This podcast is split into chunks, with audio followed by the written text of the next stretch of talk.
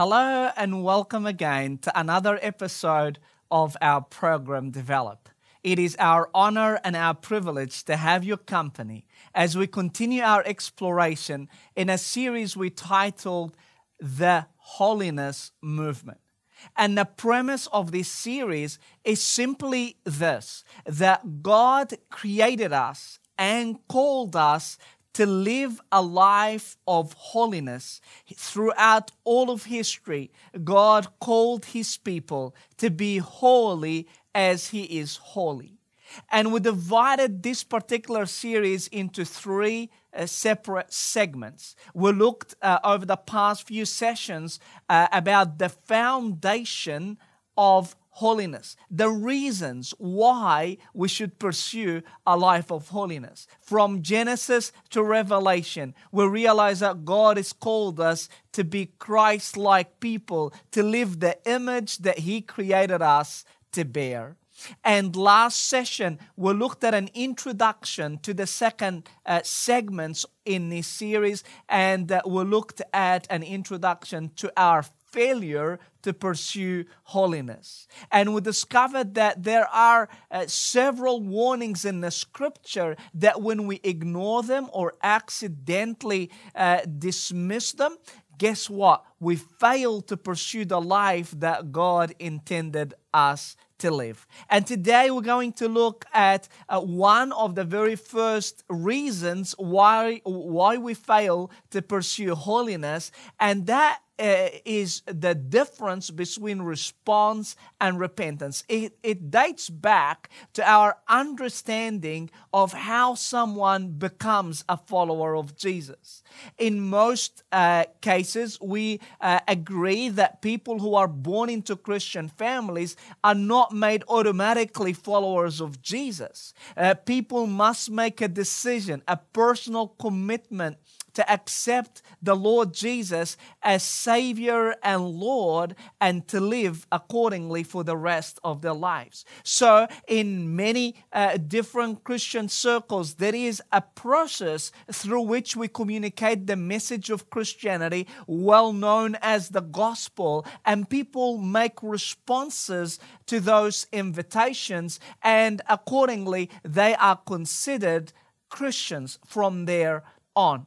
And one of those ways or one of those processes through which people become Christians became known as the event, the evangelistic event, or uh, evangelism crusades, or outreach services, or any environment that creates a, um, an opportune uh, uh, time for people to get to know a little bit about Jesus, uh, usually around uh, some sort music and, uh, uh, and different preaching of uh, the gospel, and at the very end, they get invited to make a decision. Uh, this started in the 1700s uh, through D.L. Moody and George uh, Whitefield, even uh, John Wesley, and others began this uh, type of crusades to invite people to make a decision, decision for Jesus. One of the most popular, legendary evangelists of our times has been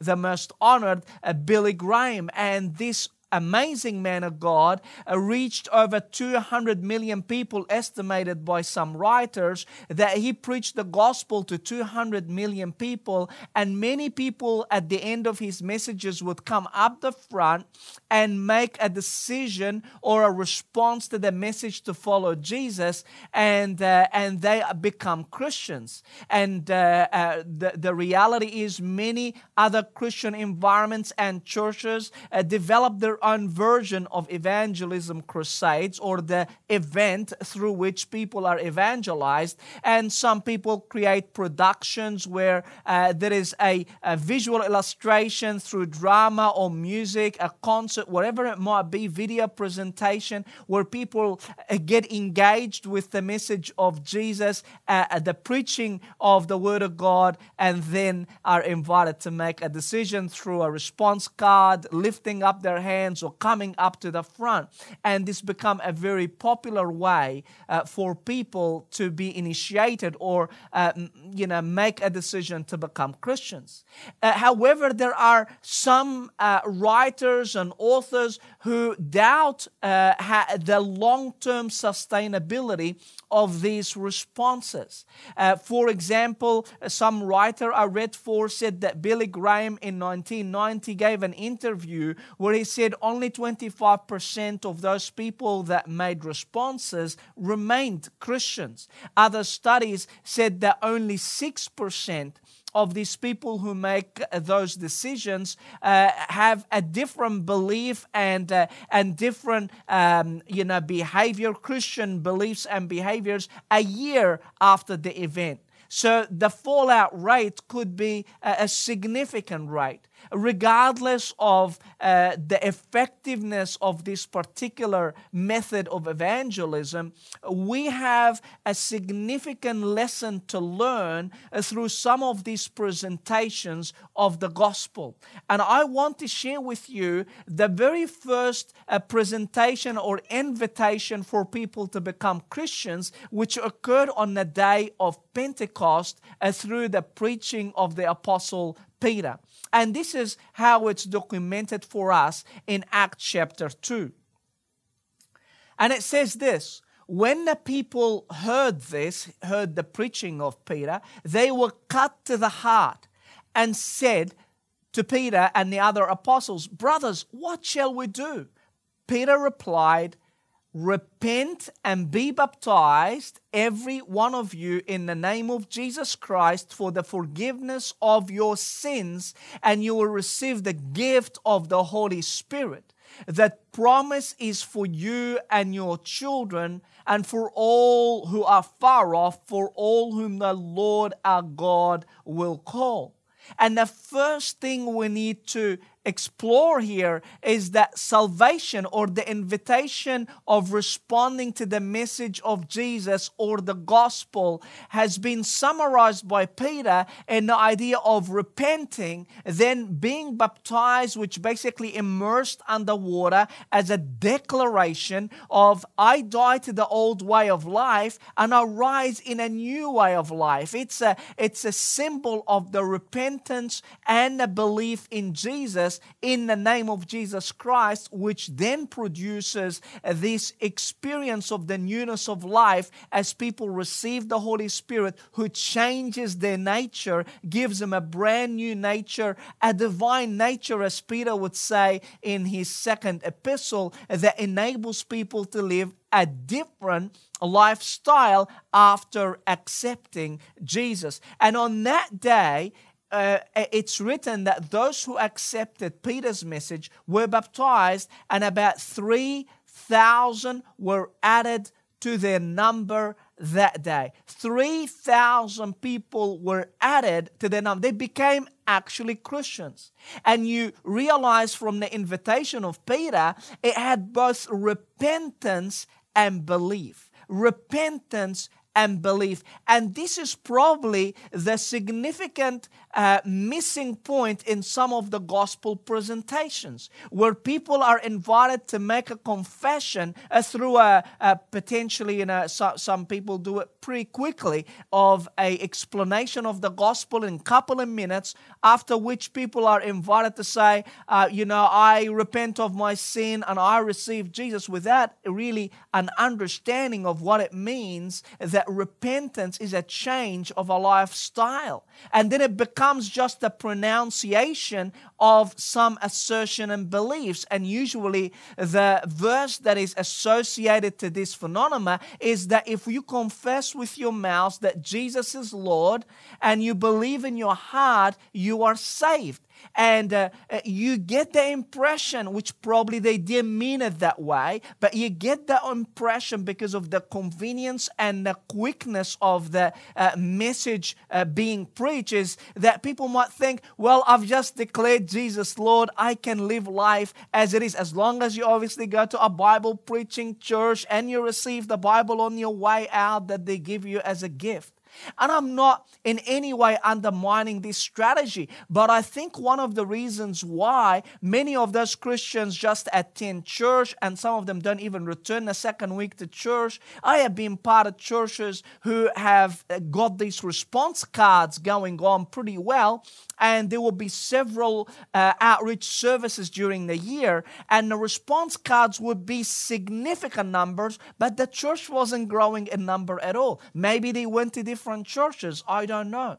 Uh, maybe they're living, you know, for Jesus in, in, in small groups and home churches or whatever that we can't really access evidence of their continuation with Jesus. But I have a suspicion that when we do not communicate the complete message of repentance and belief, and we make it just a matter of a response to an invitation, we are undermining the effectiveness of these Christians' experiences because they don't understand that repentance must come before uh, this belief and utterance and trust in Jesus. And here are some biblical explanations of the concept of repentance and why it's so important from the very start of our Christian journey to get acquainted with the idea of repentance. And if you have been a Christian and you're sharing with someone else about Christ, or if you are teaching other people about how to reach out to others, the idea of repentance is non negotiable. Otherwise, we have a response that doesn't change people's lives, and therefore they live the life that they originally lived before Jesus. They live it in the future, but then they get the impression that they have changed their allegiance to Christ, but it's not impacting their lifestyle. So let's have a look what the Bible says about repentance from Luke chapter 13, and that's Jesus himself speaking. He's saying, I tell you, no, but unless you repent, you too will all perish. Or otherwise, uh, those, um, uh, he mentions uh, uh, about another situation. He says, Those 18 who died when the Tower of Siloam fell on them, do you think they were more guilty than all the others living in Jerusalem? He says, I tell you, no, but unless you repent, you too will all perish. Jesus made it utterly clear that repentance without repentance, people perish. In fact, Peter mentions the same thing. Maybe that's the reason why he asked people to repent, uh, uh, you know, imitating the gospel presentation and invitation of Jesus. In Second Peter chapter 3, he says that, that the Lord is not slow in keeping his promise. He is patient with you, not wanting anyone to perish, but everyone to come to repentance perishing and repentance are the opposite, the polar opposites. If you repent, you will not perish. That's the reality of the biblical invitation. Repentance is a warning for anyone that's just ignoring and undermining uh, this, uh, this lifestyle change and just focuses on the response and the benefit of coming to Jesus without actually changing by the power of the Spirit their lifestyle. I want to share with you several things about repentance. First, it is a command. Again, Jesus in Mark 1:15 it says the kingdom of God has come near. Repent and believe the good news. This is the one command. It's almost like uh, two sides to the same coin. You repent and believe. You don't just believe, you repent and believe. It's a command from Jesus if we want to experience the life that God created us to live in Acts chapter 17 that uh, Paul uh, is preaching and saying that in the past God overlooked ignorances of people, but now he commands all people everywhere to repent. Repentance is a command. We cannot undermine or ignore repentance as people who share with others about coming to Jesus or as new converts who are making a new commitment or making a statement to follow Jesus. Repentance is non negotiable. The second thing about repentance is it is a U turn.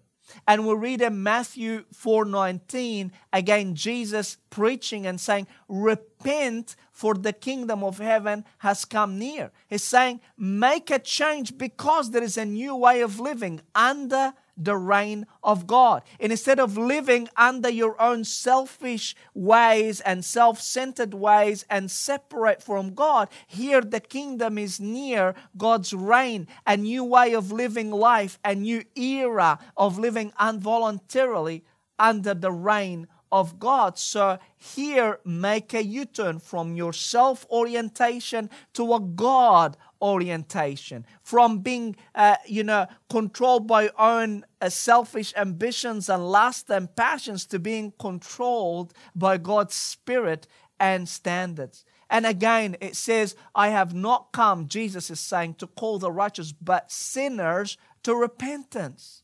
It's a, it's a, it's a life change from being a, sin, a sinner to make a U turn and to live with God, a righteous type of life because of the righteous one who died for us. And then again, it says in Acts 3, verse 19, repent then and turn to God. Repentance is saying no to one way in order to say yes to another way.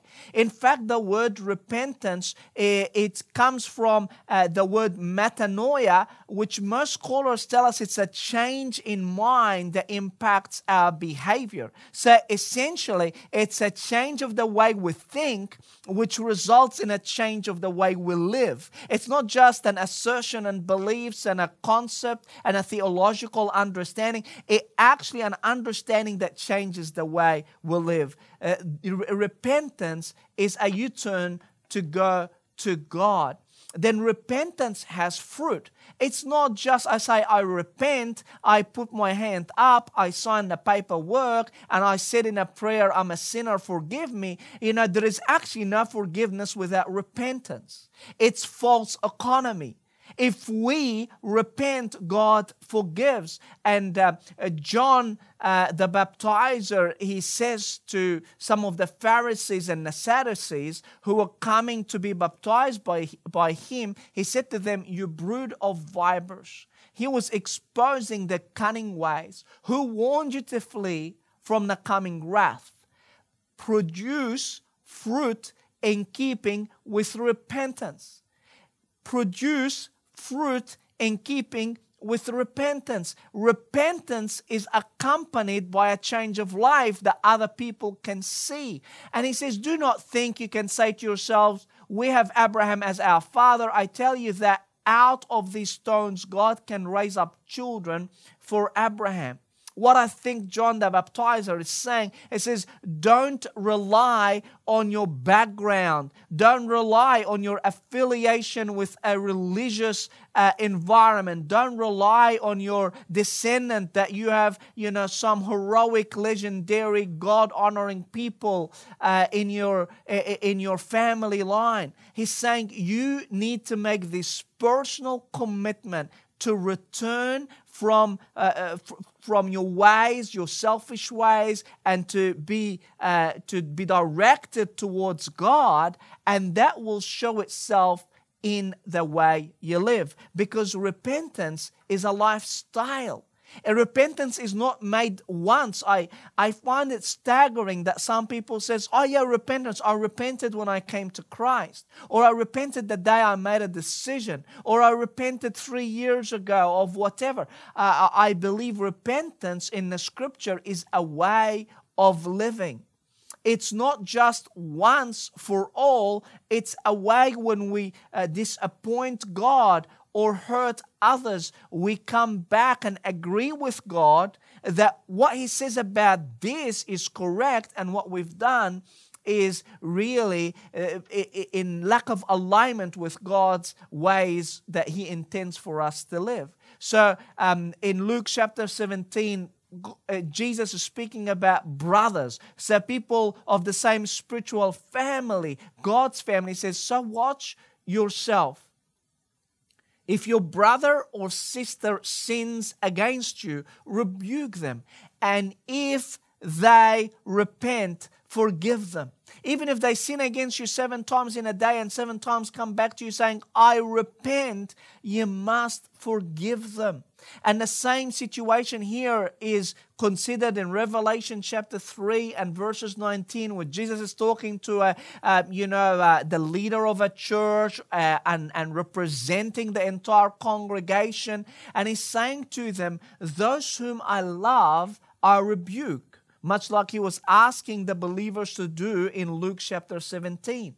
Those whom I love, I rebuke and discipline. So, what's the outcome? So, be earnest and repent. They were believers. They were part of the church. They may have gone wayward. They may have missed, uh, they're not in, in step with the Spirit. And here, Jesus is inviting his church to repent, inviting every God honoring believer to repent. It's not just once for all, it's a lifestyle. And we see this uh, explained in an illustration in uh, uh, Corinthians correspondence where Paul is talking to a church who was divided and at times defiled with sexual sins, and, and, and they were super apostles that were creating fights between uh, the congregation and Paul, they undermining Paul's ministry and Paul's message.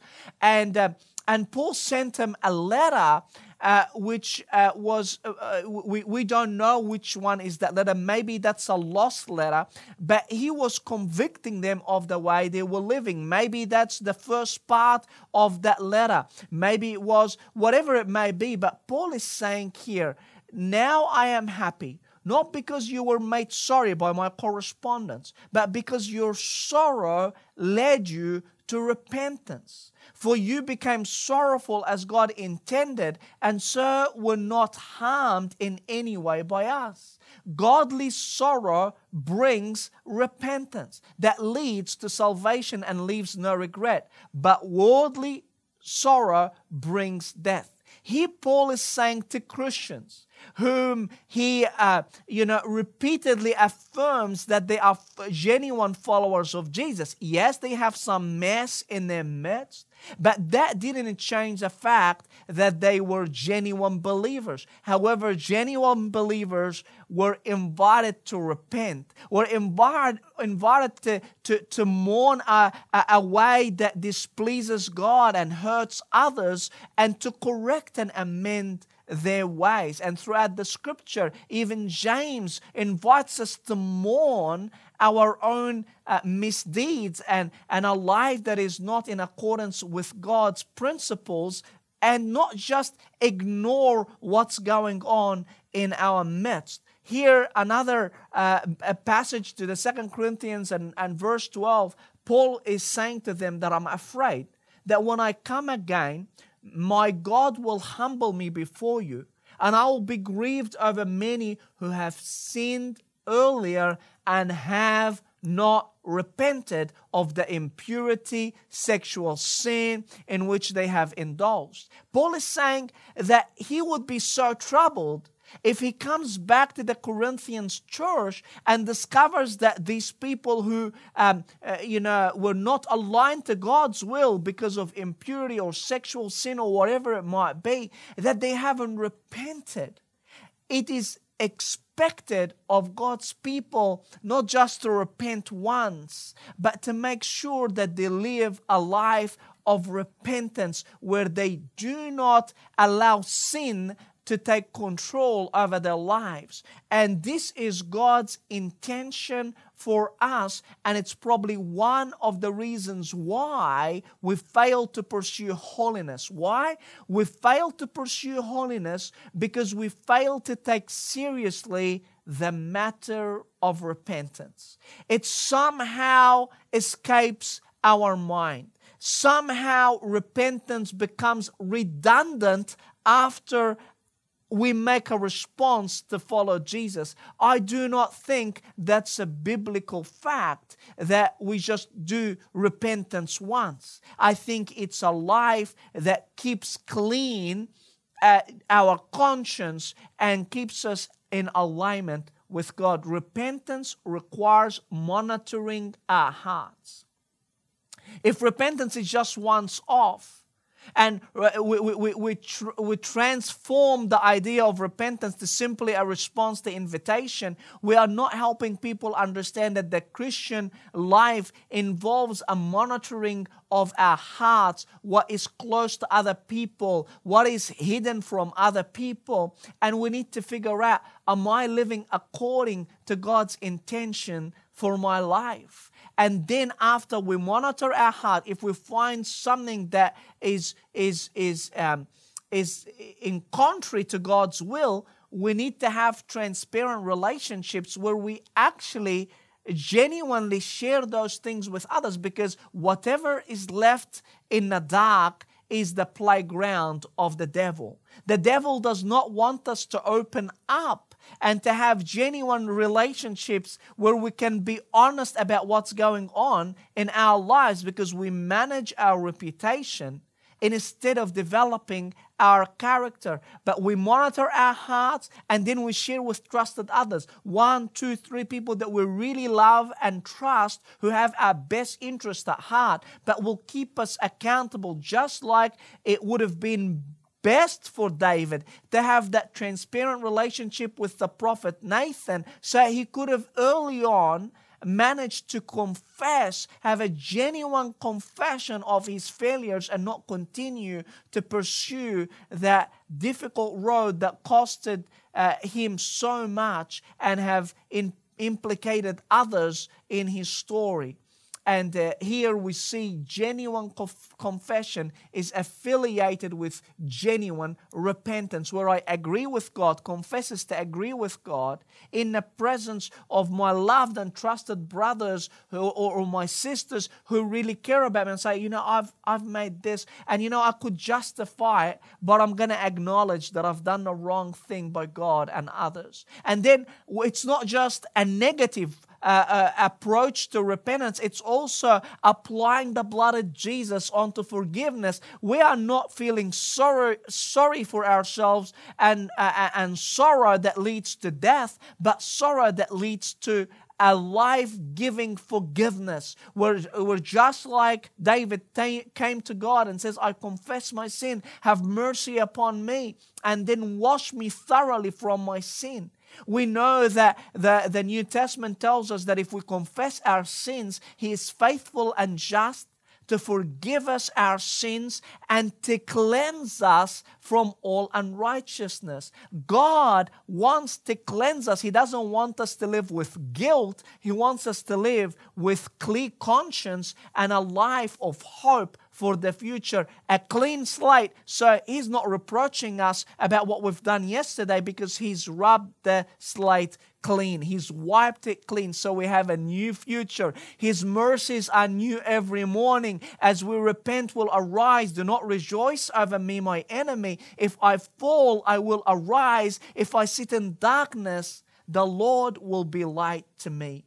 Friends, the first reason I believe that we don't pursue a life of holiness before God is because we may have received Christianity as a response instead of a change of mind that leads to a change of lifestyle. And that lifestyle keeps aligning itself like wheel alignment, keep aligning itself to the will and the standard and the heart of God to resemble the character of God in the world. And when we fail, we get again, we wash ourselves in the blood of Jesus, and we take another leap by the power of the Spirit to live to live the life that God created us to live a Christ like life. This is our prayer for you that if you have been uh, misinformed or maybe accidentally misconceived the concept of salvation as simply a response instead of repentance and regeneration, that God will align those ideas in your mind according to the biblical uh, truth that we discussed today, and that you may live a life of repentance and experience the forgiveness and the cleanliness and the holiness that God bestows upon His people. Thank you so much for being with us. We look forward to seeing you in our next episode as we look at another reason why we fail to pursue holiness. God bless you. Look forward to seeing you next time.